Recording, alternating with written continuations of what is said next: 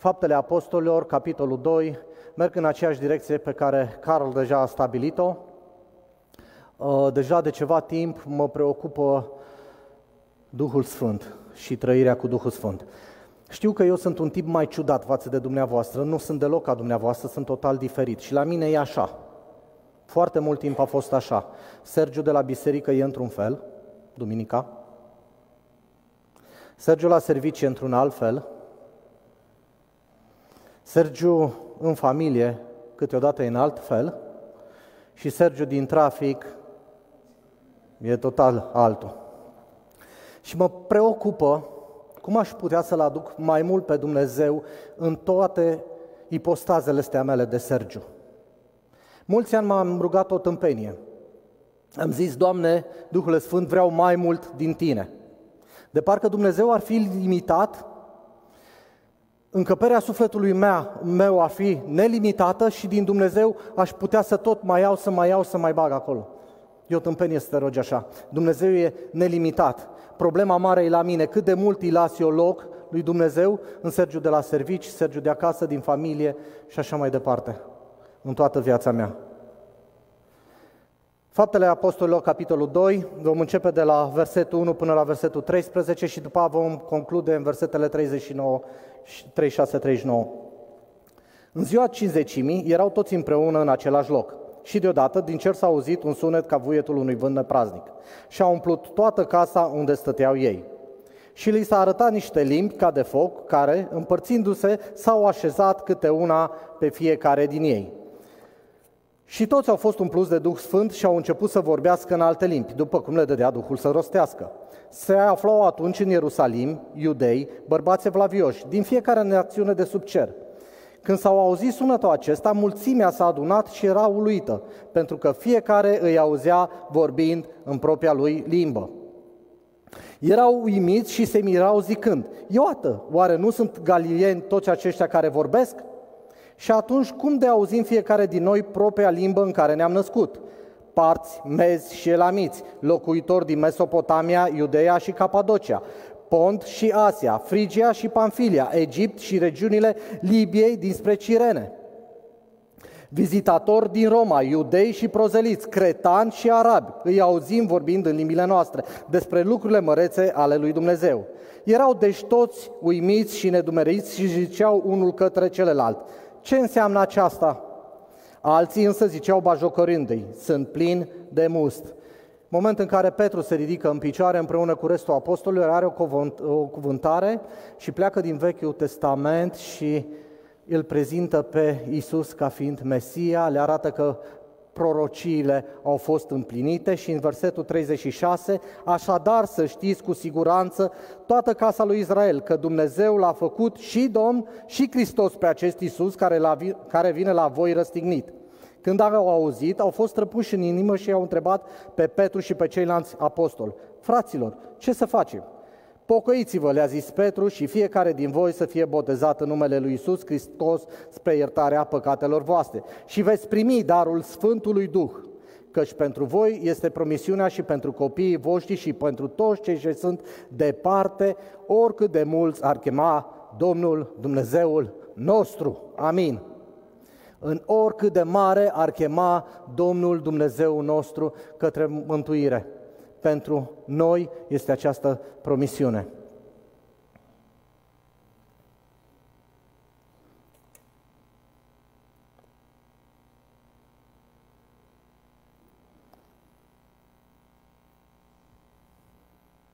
Duhul Sfânt e prezentat în Biblie în mai multe feluri. Câteodată e ulei, câteodată e porumbel, cum s-a așezat pe Isus, altădată ne este prezentat ca un vânt sau ca un foc. La Rusalii are loc rașterea bisericii. La Rusalii, limbi de foc au fost împrăștiate peste cei 120 care se aflau acolo în cameră. Limbi de foc la fel ca atunci când Moise s-a întâlnit pentru prima oară cu Dumnezeu pe munte. Țineți minte, Moise când s-a dus pe munte s-a întâlnit cu Dumnezeu și Dumnezeu era un tufiș care ardea.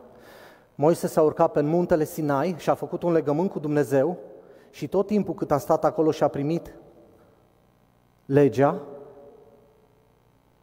Muntele a ars.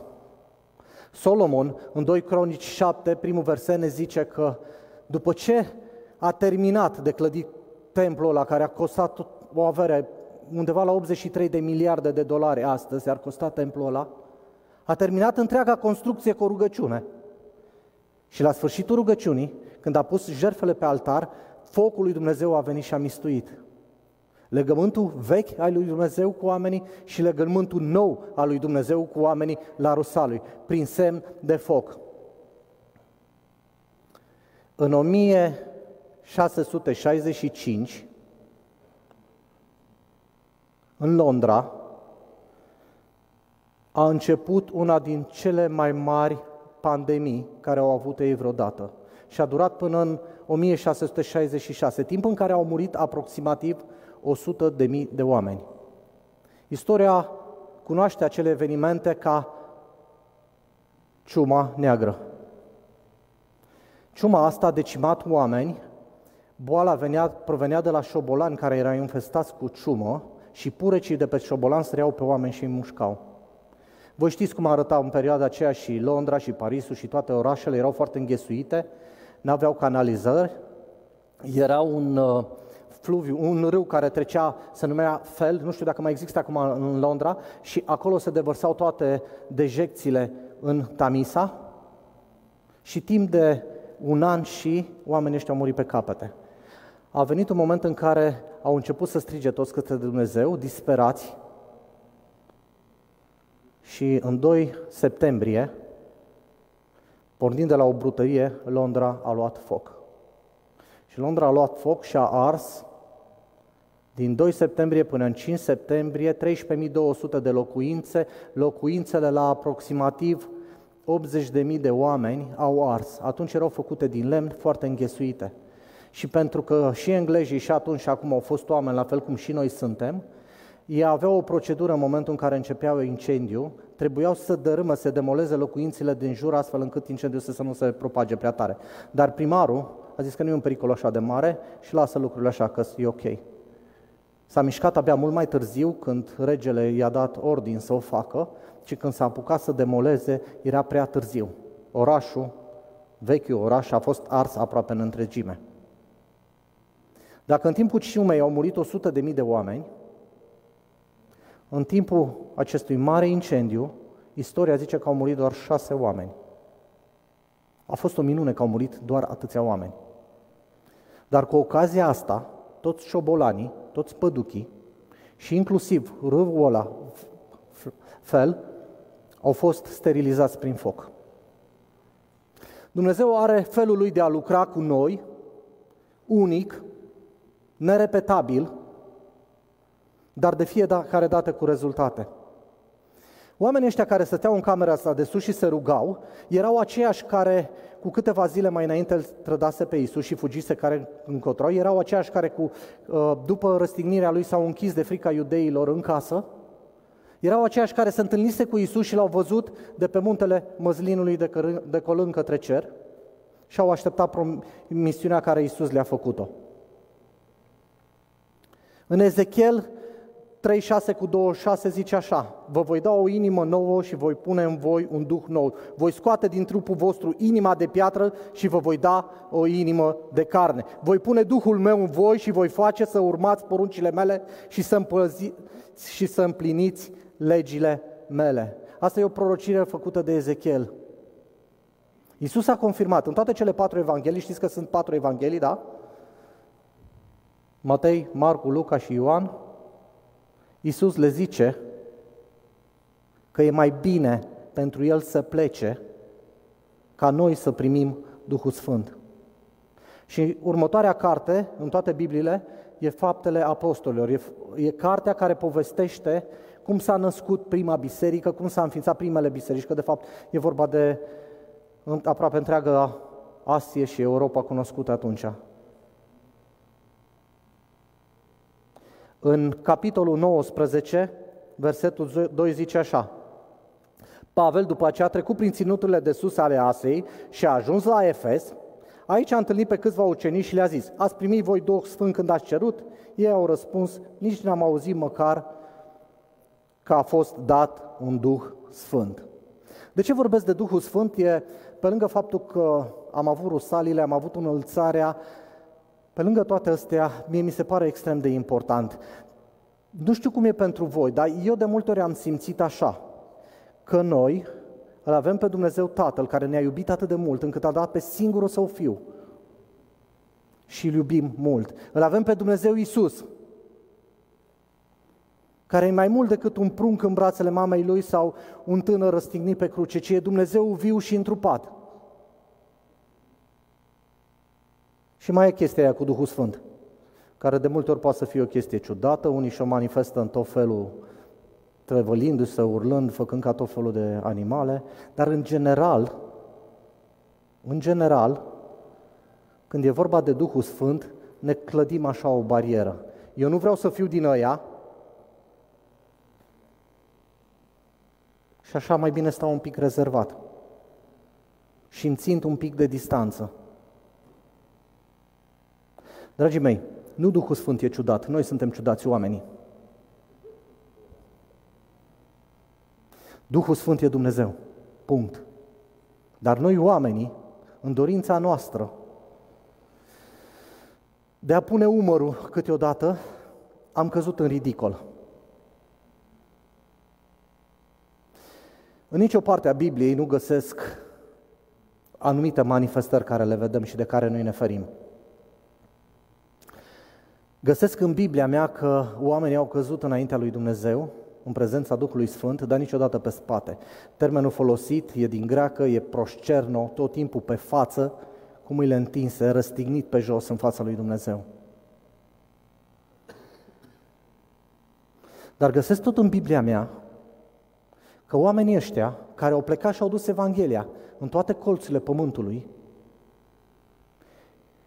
când au vindecat Dumnezeu prin ei oameni, s-a întâmplat instantaneu.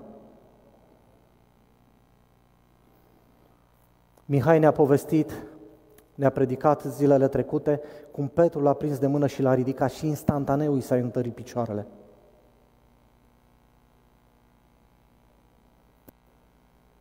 Isus a fost primul care și-a primit un botez cu Duhul Sfânt vizibil. Dacă în Vechiul Testament Prezența Duhului Sfânt e din primele versete, când roah.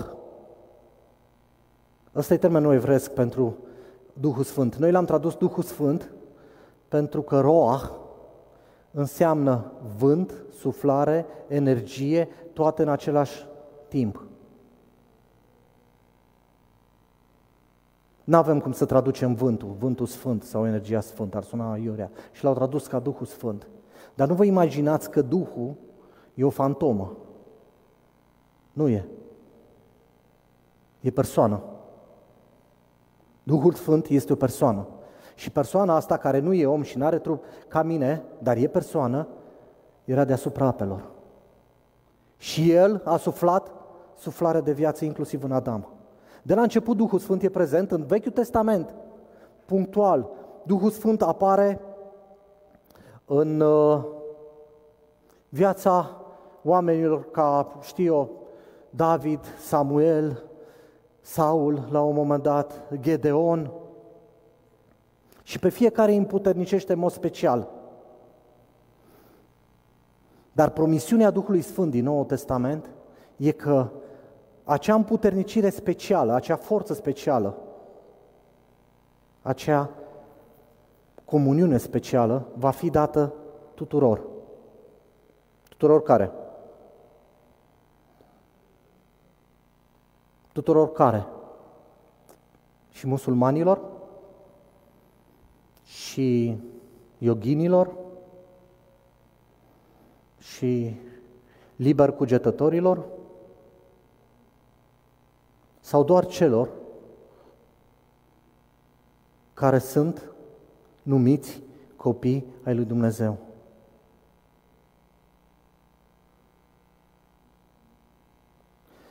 Vin din Biserica Ortodoxă și o știți cu toții. Pentru mine Trinitatea așa a fost. Un bătrân cu barbă, cu părul alb, reprezentându-L pe Dumnezeu Tatăl, o tâmpenie nemai văzută, dar așa arată, Un Iisus Hristos care ori e bebeluș, ori e un tânăr răstignit, ori are o poziție așa ciudată când iese el din mormânt? Și Duhul Sfânt cel mult un porumbel la un botez al lui Duhul Sfânt și atât.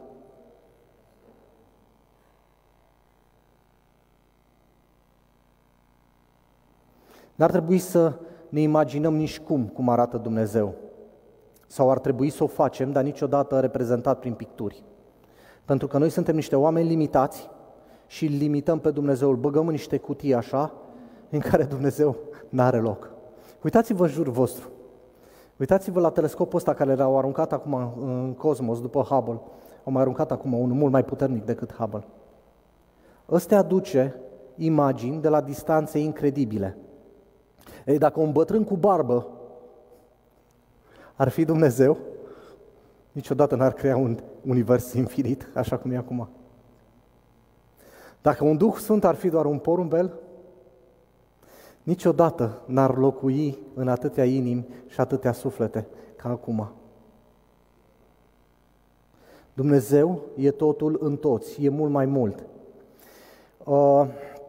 Uh, ascultam zilele trecute un înțelept care zicea așa, Lumea știți că e scrintită acum în ultimul timp, e destul de zmintită și fiecare își imaginează tot felul de nebunii și și imaginează pe Dumnezeu cam cum ar vrea El, îl împachetează pe Dumnezeu cum i-ar fi lui bine și niciodată, sau le e mai greu să se adapteze după cum zice Dumnezeu că ar trebui să fim.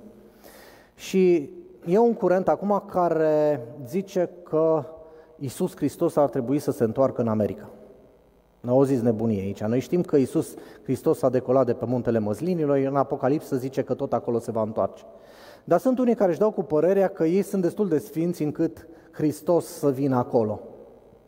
Și l-am auzit pe înțeleptul ăsta zicând un lucru extraordinar de profund.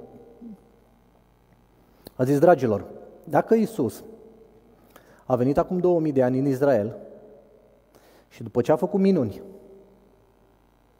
după ce a vindecat oameni, după ce a eliberat, după ce a înviat morți, a fost urmat numai de 12 bărbați, dintre care unii l-a trădat, cum vă imaginați voi că ar sta lucrurile acum dacă Hristos ar veni în America, unde 99% din populație, din timpul școlii, au rate pentru facultate, pentru mașină, pentru capsă și, în general, pe 45 de ani. Dacă un lucru extraordinar s-ar întâmpla în viața ta, zicea omul ăsta, dacă cel mai extraordinar lucru s-ar întâmpla și ai cunoaște persoana Dumnezeului întrupat lângă tine, tu n-ai fi în stare să-L urmezi, pentru că tu ești legat de bancă.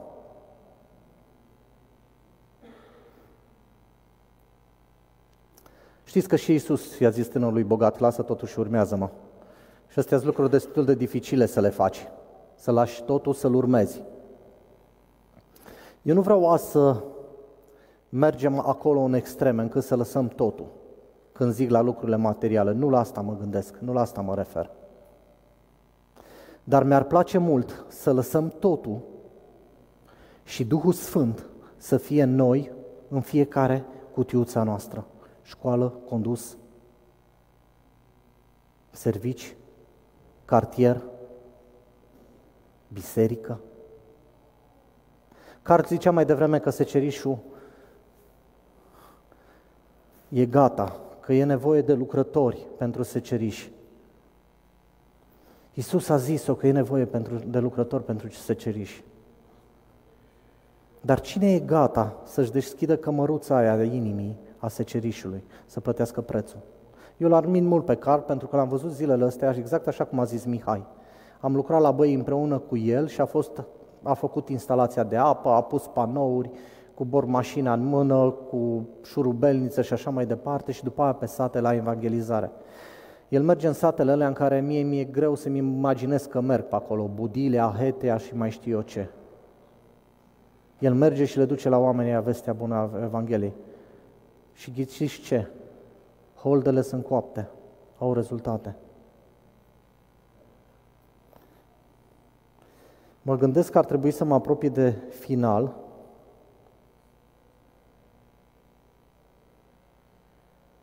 Și o să vă mai amintesc doar că imediat după Rusalii, acei oameni care au primit Duhul Sfânt, au mers în puterea Duhului Sfânt.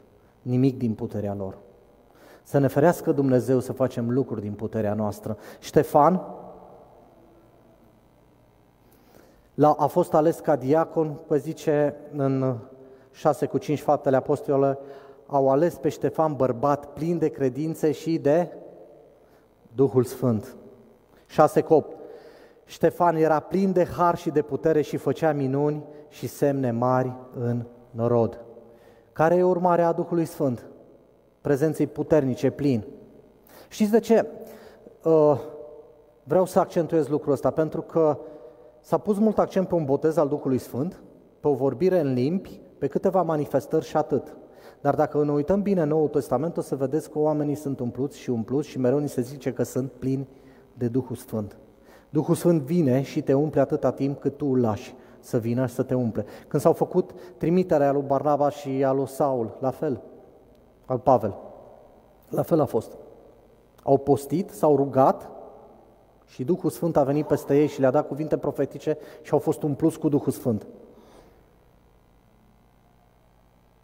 Duhul Sfânt e Dumnezeu și cu asta aș vrea să rămâneți în dimineața asta.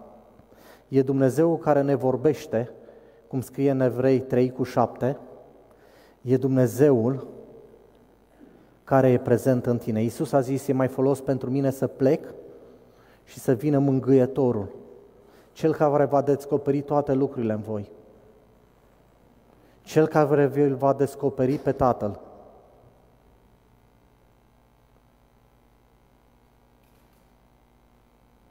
Ioan 3 cu 8. Vântul suflă încotro vrea și auzi vuietul, dar nu știi de unde vine și nici încotro merge. Tot așa și este cu oricine care este născut din Duhul. Dragii mei, mi-am imaginat zilele, azi noapte de fapt, mi-am imaginat că viața noastră e așa. Suntem cu corabia în port și afară e furtună. Pentru că afară e lumea. Afară sunt cei nemântuiți, sunt cei care nu-L cunosc pe Hristos, care se luptă cu fel de fel de lucruri. Și noi cu corabia noastră, de multe ori, ne chinuim să tragem la rame, să ieșim din port, să ne ducem între ei. Dar cred că ne e mult mai ușor dacă ne deschidem velele și vântul Duhului Sfânt ne umflă corabia și ne propulsează înainte.